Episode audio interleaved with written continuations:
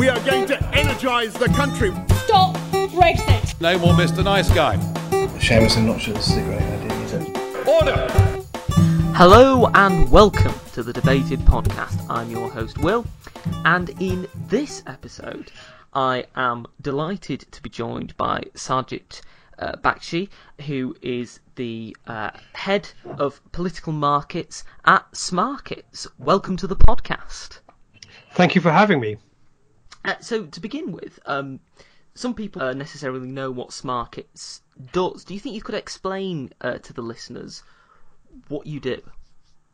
Yes, um, Smarkets uh, offer political prediction markets where we allow users to trade the news. So they can see something happening in politics uh, and take sides of it. Uh, we're a betting exchange, so we allow people to uh, basically put take positions on either side of things happening and set their own prices. So it's a kind of peer-to-peer prediction market. Is how we describe it. Mm, and I can imagine that uh, recently, what with the election and Brexit, you've been very busy. Uh, what sort of predictions have you seen uh, coming out recently? Um, well, we've been running prediction markets for, I think, over 10 years. Recently on Brexit, we've been looking at things like uh, whether the UK would have its hard Brexit, a default Brexit, um, whether it be renegotiation of the withdrawal agreement. Uh, we had every angle covered really of uh, Brexit, and most of the time I think those were pretty correct for most of the time of the the markets.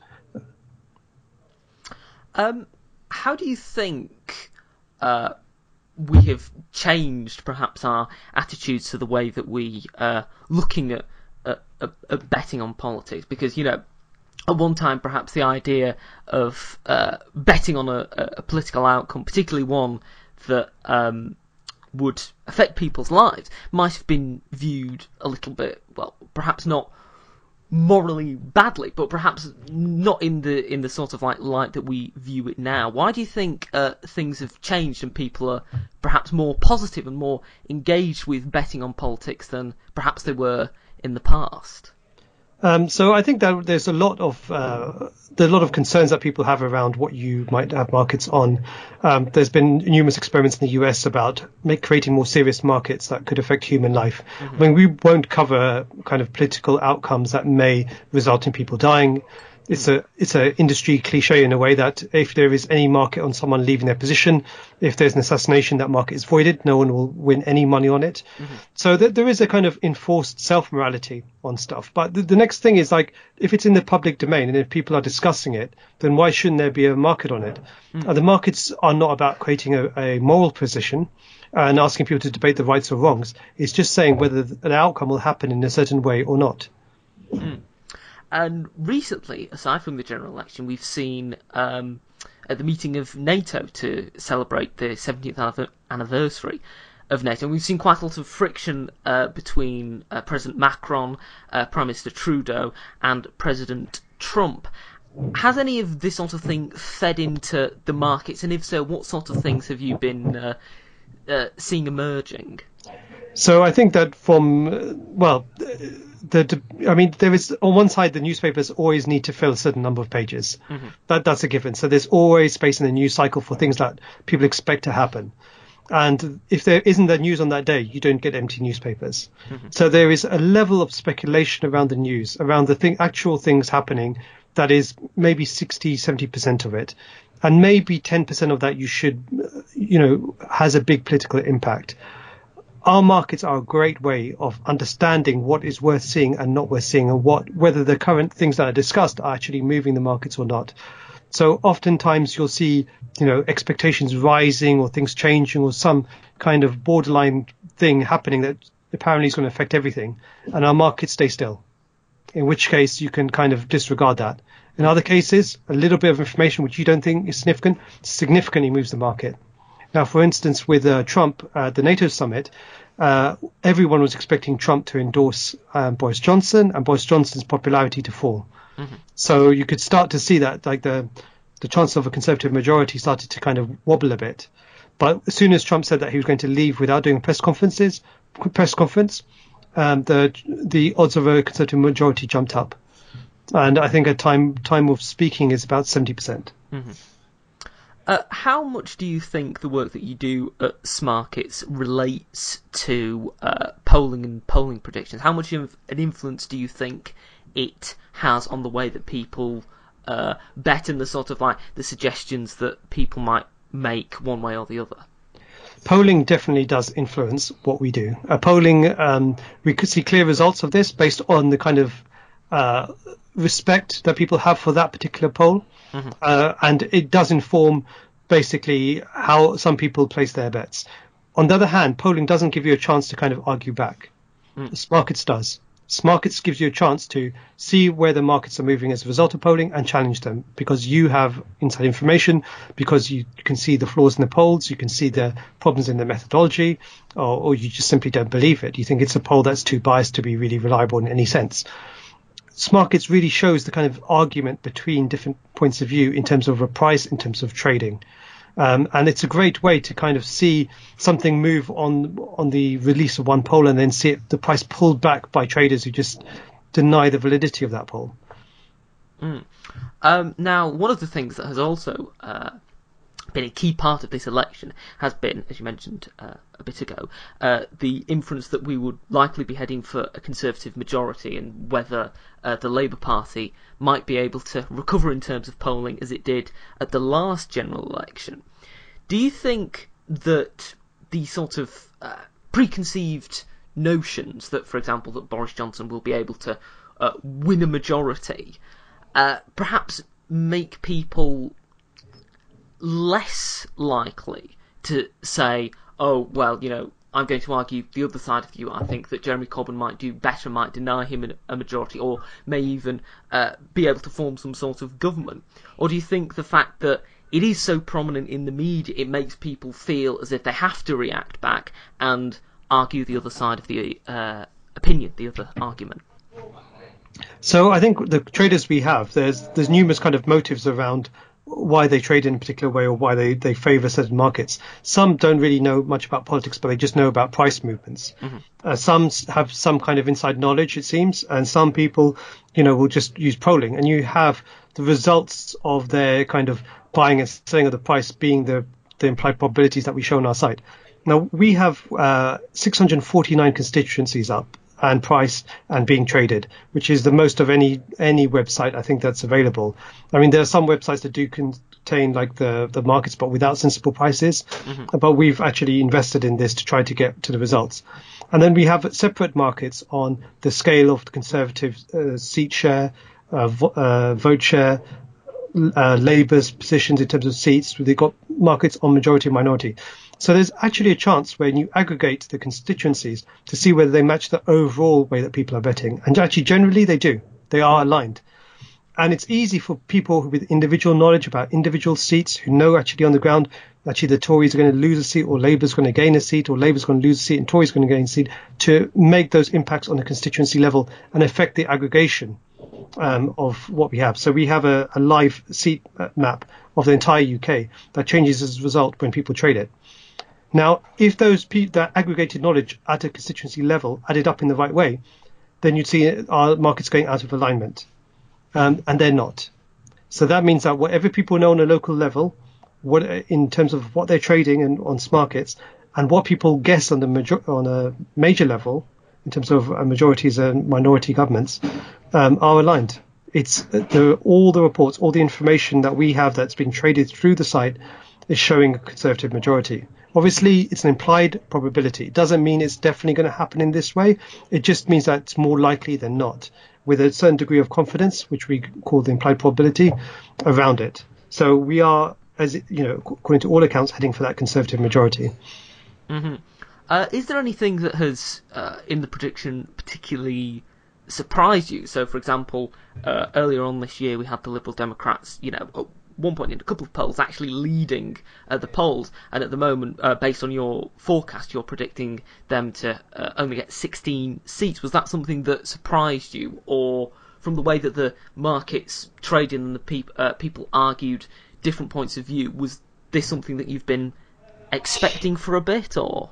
Um, so the the beauty of markets is that we're not we don't take a view. I mean, we we need to have some idea of how the market might go initially, but then how it trades is actually good information for us and, and good insight. Mm-hmm. Um, so uh, it, it's refreshing in a way to have a political conversation with someone that doesn't end in name calling and recriminations and, and so on. Mm-hmm. You simply get the price moving, you get the implied probability moving, and then on our charts you get the the you can see the the, the constituencies change colour from one to the other. The Lib Dems, there were high hopes around them at the beginning of this election.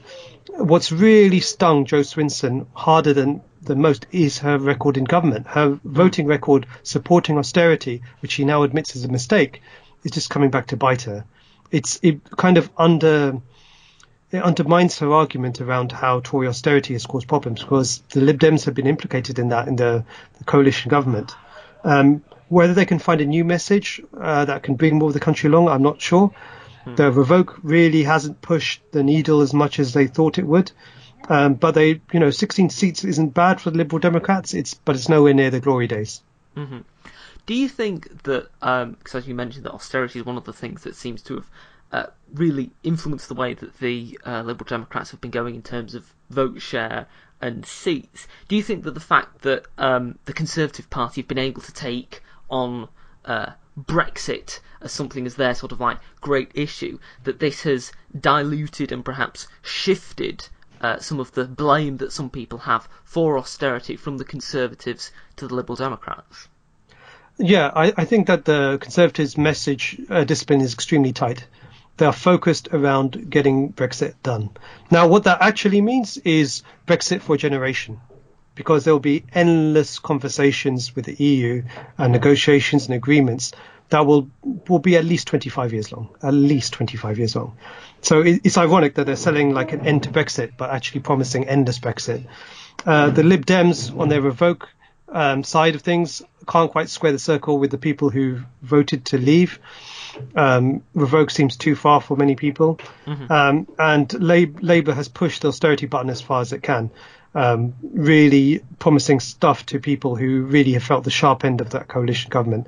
So, I mean, you what you have in essence is two sets of messaging: one around austerity, one around Brexit, and then the Lib Dems are kind of a subset of that conservative message around Brexit, but the opposite side of it. So I don't.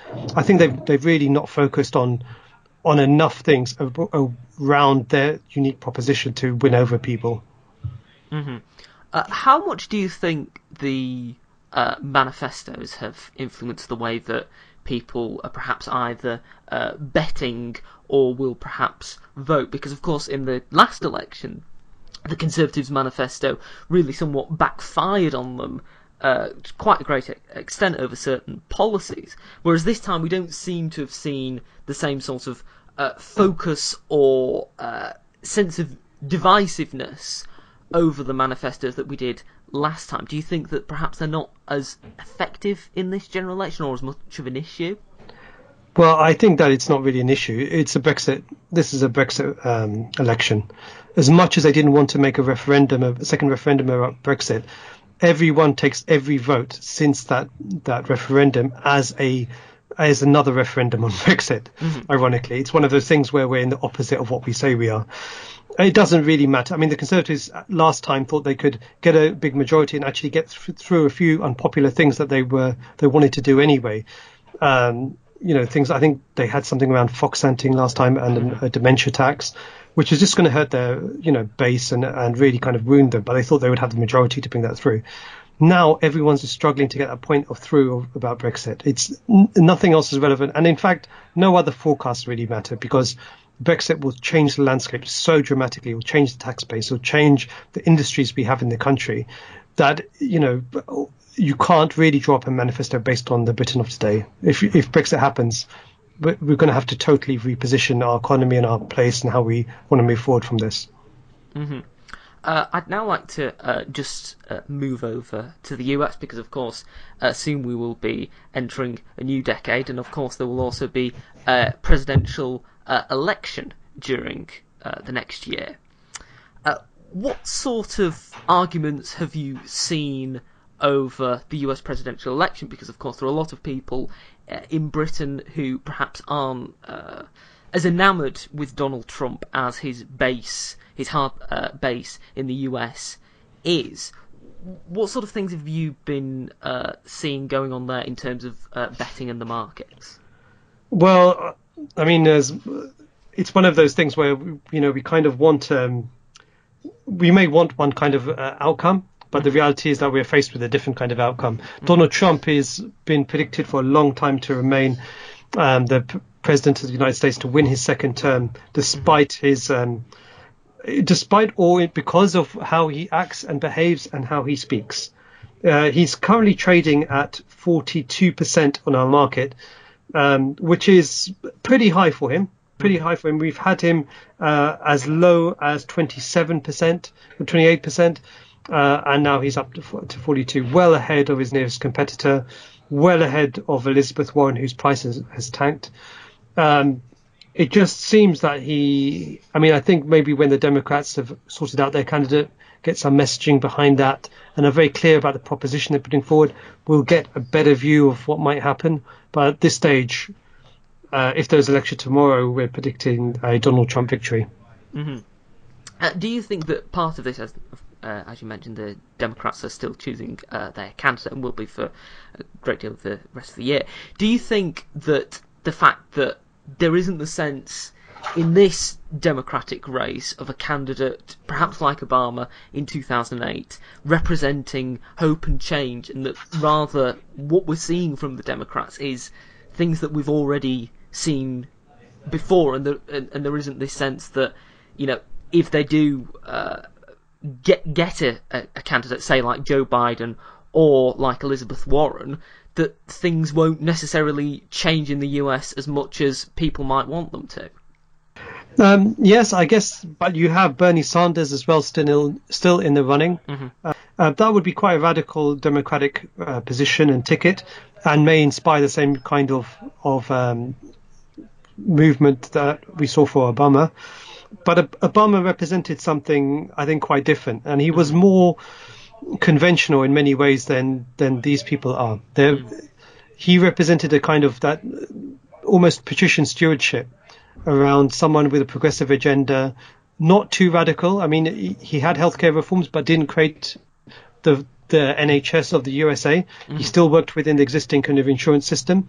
Um, and I think that you know Bernie speaks to people who are outside of that system entirely, and is and is a and as a is a clear and avowed socialist, mm-hmm. which is something that I'd never expect to see high up on the in the U.S. political system.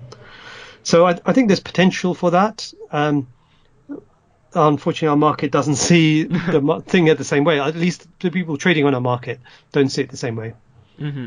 Do you think that perhaps uh, part of the reason that uh, Senator Sanders has not uh, yet been able to overcome um, Joe Biden or Elizabeth Warren is partly the fact that uh, with his previous uh, run during the um, 2016 presidential election, there's a sense that, well, this is something that we've heard before, and perhaps, well, we might not have liked it in 2016, why should we then like it in 2020? Yeah, I mean, I, whether he has to change his message or not, I mean, what he's selling is quite compelling to the mm-hmm. to the people who who could be voting for him in terms of healthcare, in terms of job security, in terms of um, you know better environmental controls. The question is though whether people can move past the kind of you know nationalism of um, of Trump and see their interests in a different way. Now, for some mm. people who are very poor, they voted for Trump. He represents things that they actually agree, agree with, whether we like it or not. It's irrelevant. If they connect with him in that way, then then that's one thing. But if if Bernie Sanders can get that grassroots campaign out, if people can explain to other people what his offer is, then there's a there's a good chance that he could swing it too. Mm-hmm.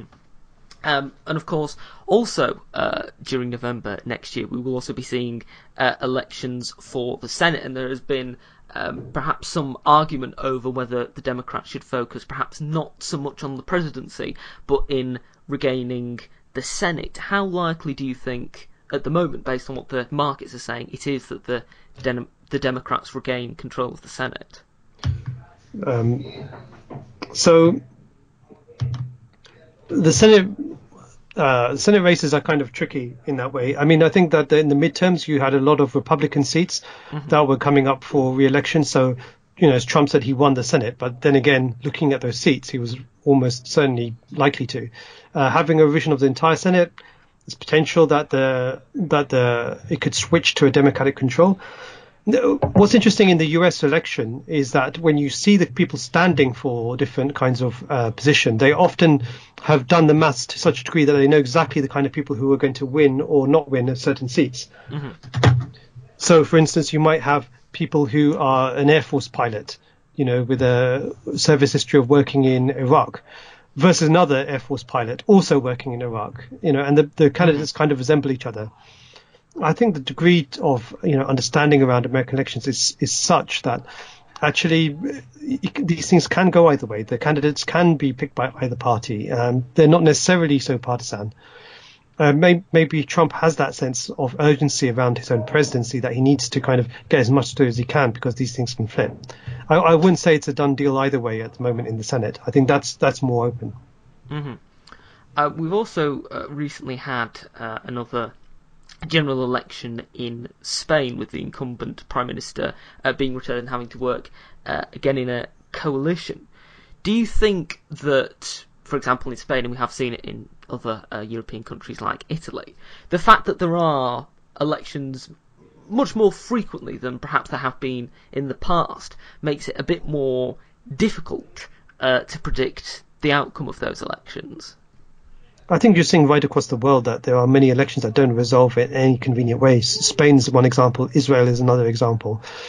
Um, I think you're seeing a lot of systems used to a kind of bicameral approach or bicameral approach in terms of parties um, being splintered by third parties, four parties, five parties, which make coalitions more difficult. Um, countries with a longer history of coalitions do do do this better. I mean, in Germany, you almost had the Jamaica coalition, where all the colours were almost represented. Um, I think for other more established countries where they don't have those kind of two two party systems, that's not easy to do. I think in Spain there is genuine ideological difference between who they can bring into that party, especially in regards to the Catalonian question, mm-hmm. in terms of uh, kind of a lettering approach uh, and who would join that.